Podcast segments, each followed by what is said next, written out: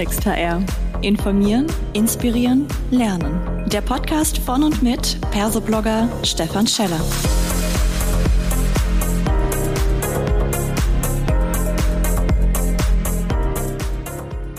Hallo und herzlich willkommen zu einer weiteren Folge von Klartext H R. Heute freue ich mich sehr, Christian Wermke mit mir am Mikrofon zu haben und wir sprechen zum Thema Verhandeln und Verhandlungsmanagement, unterschätzte H R-Kompetenzen. Hallo lieber Christian, schön, dass du da bist. Magst du dich uns bitte selbst kurz vorstellen? Hi, lieber Stefan und liebe Hörerinnen und Hörer. Ja, mein Name ist Christian Wermke. Ich bin von Haus aus Rechtsanwalt, habe aber schnell festgestellt, ähm, es gibt mehr zu tun und es gibt mehr mit Konflikten umzugehen und bin dann über Mediation und Personalentwicklung ähm, letztlich aus der Anstellung heraus in meine eigene Kanzlei hineingefunden und dort dann auch im Bereich H R eben der Verantwortliche äh, für mittlerweile einundzwanzig Angestellte und drei Partner. Ja, wunderbar. Das bedeutet, Verhandeln und H R scheint ja doch irgendwie zusammenzugehören. Wo ist da der Connect aus deiner Sicht? Wo ist Verhandeln relevant? Der Connect ist für mich tatsächlich der, dass Verhandeln letztlich alles ist. Und das Schöne ist am Verhandeln, es ist eine Wissenschaft und es ist ein Handwerk. Das heißt, jeder kann es lernen, aber um es gut zu machen, muss es eben auch jeder lernen. Äh, denn äh, ich traue mich zu Hause nicht an die Klospülung heran, wenn die repariert werden muss, weil das kann eine ganz schöne Sauerei geben. Und im Verhandeln, da sieht man halt die Sauerei nicht oder man riecht sie nicht, um bei dem Bild zu bleiben. Ähm, nur man veranstaltet sie halt eben auch, wenn man es nicht kann, äh, weil man da eben ganz schön viele teure Fehler machen kann. Jetzt würde ich aber trotzdem da nochmal nachfassen. Jetzt hast du gesagt, Verhandeln ist alles. Wenn jetzt wir in H R eine kleine Umfrage machen, dann würden vermutlich viele sagen, na ja, ich bin jetzt so bei Verhandlungen mit dem Betriebsrat, wenn es um Betriebsvereinbarung geht, ja nicht dabei. Ich mache vielleicht Recruiting, okay, da gibt's eine Gehaltsverhandlung, aber ansonsten muss ich nicht verhandeln. Was würdest du da äh, antworten drauf? Also ich würde erstmal ins Gespräch gehen, weil am Ende geht's ja bei, bei vielen Dingen nicht ums Belehren, sondern um äh, Dinge vorzustellen, die vielleicht in einer unbewussten Inkompetenz äh, liegen, äh, weil wenn ich nicht weiß, was ich wissen könnte, dann sehe ich es natürlich auch nicht. Und es gibt etliche Studien, die nachweisen, dass wir mindestens zehn relevante Verhandlungssituationen pro Tag haben. Mhm. Und gerade im Unternehmen ist es das, ist jedes Gespräch letztlich eine Verhandlung. Wir verhandeln um die Beziehung, die wir miteinander führen. Wir verhandeln um, über das Thema, wir verhandeln über die, die Lösung, über die, die Art und Weise der, der Konfliktbehandlung beispielsweise. Und ähm, deswegen finde ich, äh, ist es so, dass Verhandeln immer einmal im Außen stattfindet, dann natürlich auch im Inneren. Ich verhandle auch mit mir, mit meinen inneren Anteilen, ja, wenn ich überlege, abwäge, in welche Richtung möchte ich gehen. Und zu guter Letzt verhandle ich auch mit dem System, in dem ich mich aufhalte und befinde. Und äh, das ist dann doch schon einiges mehr als lediglich die Verhandlung mit dem Betriebsrat oder die Gehaltsverhandlung. Ich denke, das ist jetzt sehr wichtig gewesen, dass wir diesen Verhandlungsbegriff mal äh, ausgebreitet haben, weil da kommt natürlich jetzt einiges so ins Denken. Ähm, was ich mich immer frage, wenn man erstmal den Begriff Verhandeln hört oder ja ihn letztendlich benutzt, dann denkt man ganz oft, es geht dann darum, beim Verhandeln möglichst viel für sich selbst rauszuschlagen, quasi zu gewinnen in einer Konflikt- oder einer Kommunikationssituation. Wie siehst du denn das Ziel von Verhandeln? Was ist das? Gewinnen oder geht es um einen Ausgleich schon sofort schaffen oder was ist das Ziel? Also einer meiner meiner Lehrer, ähm, den ich in, in Harvard auch erleben durfte, in Boston, Michael Wheeler, hat äh, in seiner seiner Vorlesung gesagt, ähm, ein gutes Verhandlungsergebnis, it's good for you and great for me.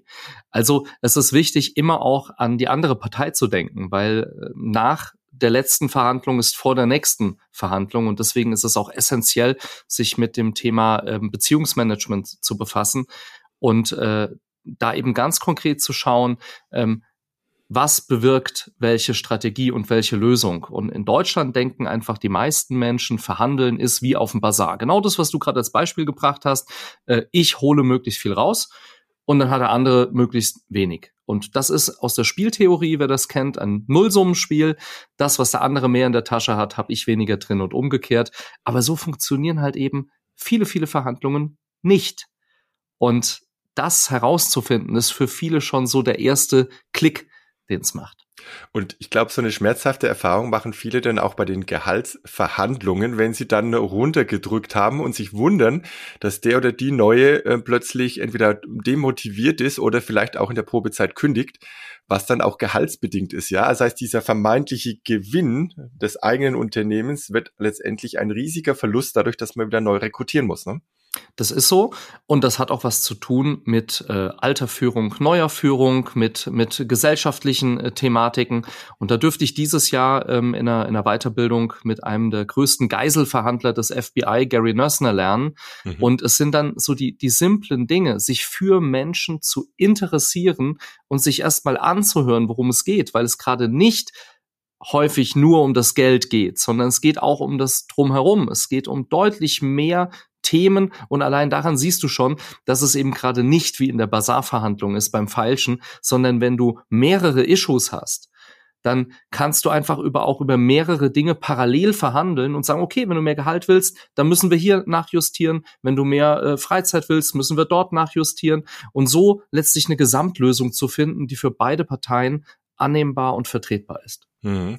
Das, das Thema Geiselverhandlung finde ich extrem spannend. Jetzt äh, ist mhm. mein Bezug da ja eher ein ganz theoretischer über Netflix-Serien und Co.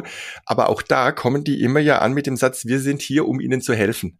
Genau. Ja, und dann denkt man sich immer, na komm, das glaubt man doch nicht. Wenn man aber doch. dann versteht, dass die jetzt versuchen, eben Verständnis aufzubringen, sagen, warum tust du das? Dann wollen die tatsächlich ja erstmal helfen. Und ich glaube, das ist eine ganz gute Haltung, wo man sagt, ja stimmt, selbst die, die eigentlich jetzt dafür da sind, dass diese Situation komplett aufgelöst wird, wollen erstmal helfen, ne? Ja, und in der Vertragsverhandlung bist du natürlich nicht gleichzusetzen mit einem Geiselnehmer oder einer Geiselnehmerin. Ja. Und gleichzeitig ist eine der wichtigsten Techniken, die dort dann auch gelehrt und gelernt werden und die wir auch sehr lange gelernt haben, ist das Thema, wie höre ich professionell zu? Und eben auch zuerst Um, an alleroberster Stelle, und das in Unternehmen ist das ganz genauso, kommt die Beziehungsgestaltung. Und erst danach kommt die Einflussnahme. Und Einflussnahme möchte ich da auch als einen neutralen Begriff definiert wissen. Also wir nehmen ja ständig Einfluss aufeinander, ja, und das im Guten und manchmal eben auch im im Schlechten. Und ich spreche jetzt eben von einer professionellen Haltung im H R, und eine professionelle Verhaltung im H R bedeutet, jeder Mensch ist erstmal wertzuschätzen, wie wie er oder sie ist. Dieses Motto, ich bin okay, du bist okay, aus der Transaktionsanalyse, und dann offen in eine Gesprächsführung hineinzugehen und dann zu schauen, okay, äh, wie kann ich das Gespräch weiter gestalten? Mhm. Jetzt hast du den Begriff Technik gerade benannt, und wenn man Technik mal denkt, dann klingt das so ähnlich wie Handwerk. Das heißt, das ist etwas sehr Systematisches. Da geht es ja. jetzt nicht um Bauchgefühl, ich mache mal so, wie ich gerade denke, sondern es geht um Systematik. Und in dem Zusammenhang gibt es ja auch den Begriff Verhandlungsmanagementsystem. Ähm, kannst du mir dazu was sagen? Was ist denn zum Beispiel so ein Verhandlungsmanagementsystem? Also Verhandlungsmanagementsystem wird von ganz wenigen Menschen nur benutzt. Ähm, dann eher so Verhandlungsperformance oder professionelles Verhandeln. Ein Verhandlungsmanagementsystem ist etwas, äh, das wir in unserem Trainernetzwerk äh, entwickelt haben.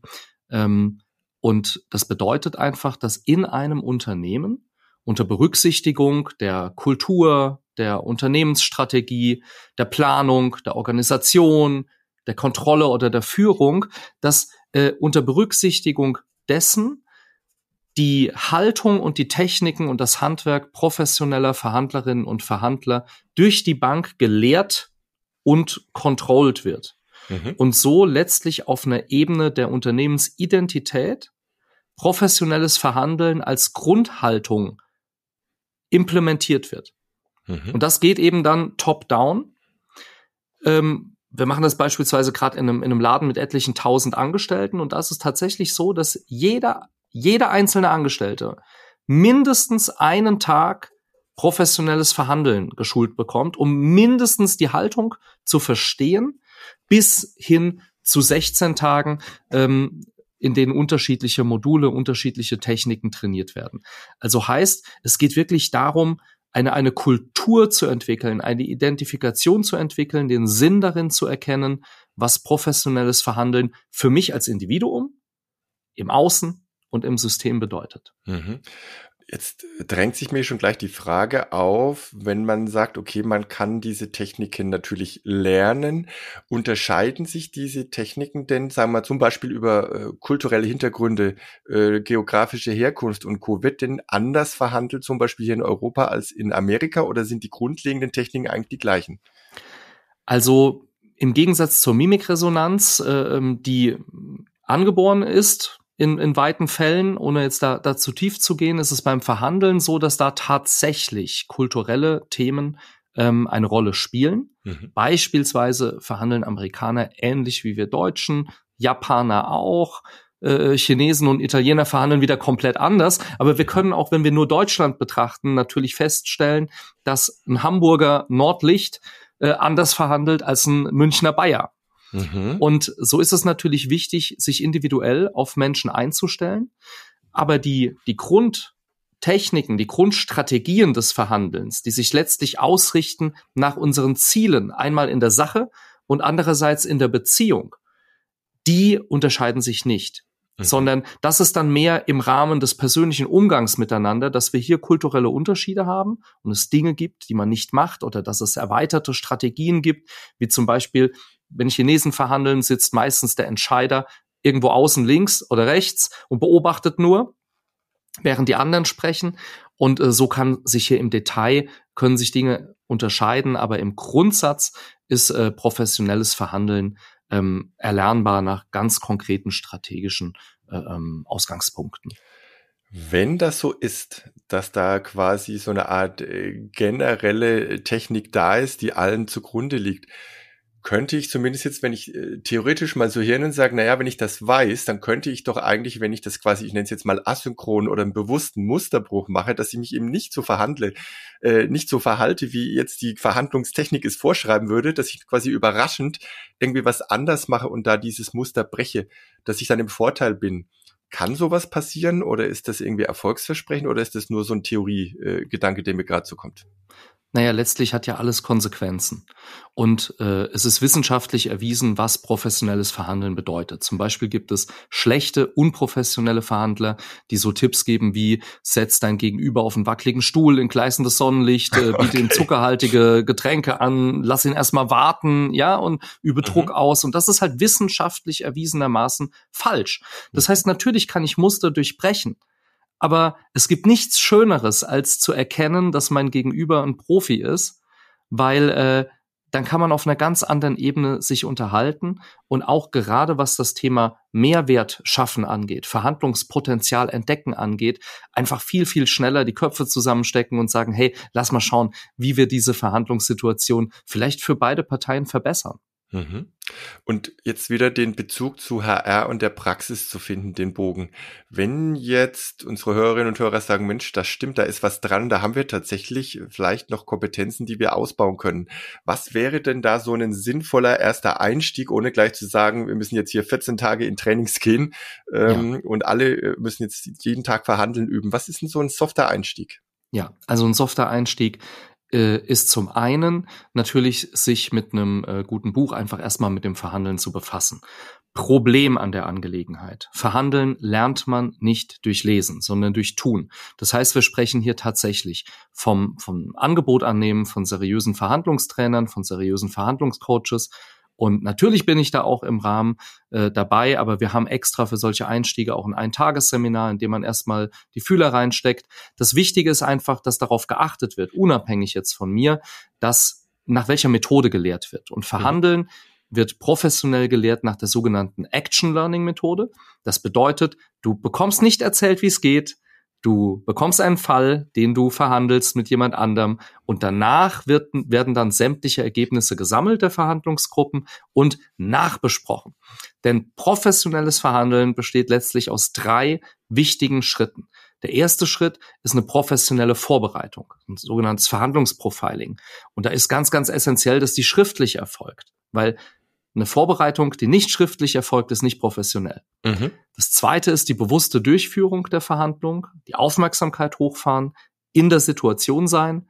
Und das dritte, das sehr, sehr oft in der Praxis von Organisationen ausgespart Jetzt wird, kommt's. Die Lessons learned. Reflektieren. Mhm. Wie lief die Verhandlung? Was lief gut? Was lief schlecht? Was wollen wir in Zukunft anders tun? Denn die Lessons learned, die Nachbereitung, die bewusste ist letztlich die nächste Vorbereitung oder zumindest der Startschuss zur nächsten Vorbereitung, äh, um mich stetig zu verbessern. Ja, wunderbar. Ich glaube, das waren echt perfekte Abschlussworte, lieber Christian. Ich danke dir sehr, dass du da warst und ähm, ich habe jetzt auch irgendwie gerade wieder Bock auf das Thema Verhandeln. Vielen Dank dafür. Ich freue mich, dank dir. Das war eine weitere Folge Klartext H R. Informieren, inspirieren, lernen. Der Podcast von und mit Persoblogger Stefan Scheller.